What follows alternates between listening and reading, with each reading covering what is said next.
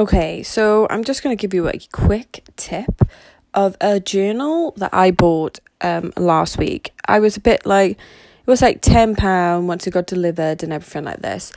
But I can't recommend it enough. I never recommend anyone to get journals because sometimes journals require you to fill it in every day and it's just way too much unless you get a journal where it's like one page so you fill it in like because for me if i start a new habit and i don't continue it daily it it makes me feel so bad as a person that there was no point. But this is a mindfulness journal. It's kind of like an adult activity book as my friend who's a teacher said. It says on the front i am here now a creative mindfulness guide and journal the mindfulness project.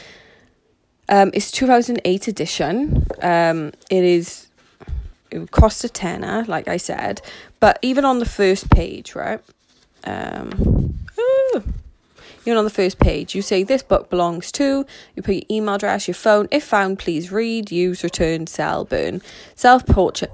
The self portrait of yourself, and you draw with your eyes closed. Okay, it just opens up your mind to stuff that you don't even think of, and you know, you got like a little mindfulness quiz on it, and it's like, you know, for me, I was pretty mindful.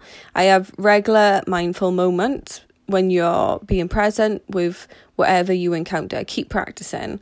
Um, and I just wanted to do that, you know, because I think I don't want to be going around my life missing life because I think of the future so much. Um, so yeah, it was incredible. And every day as well, I've got 10 ways to make your day more mindful.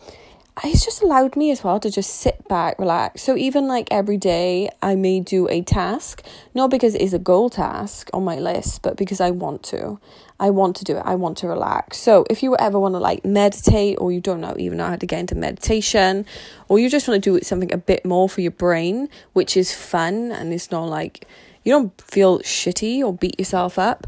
Um, I would honestly buy one of them the best one of my best purchases for Christmas. Everyone is having one of them, and I got it from my cousin who has a four year old, and she can do it when he's around. It's just so nice. I can't even explain to you. It's like removes the stress. It's like don't worry about it. Skip wherever ones. La la la, and it have really brought in just a better version of myself lately, which honestly I needed because COVID is interesting. Um, I hope it helps. It's a quick tip and that's all we need in life sometimes. Just quick tips. Um, you know, I'm giving you the tip, and then it's down to you then to do the work. See ya.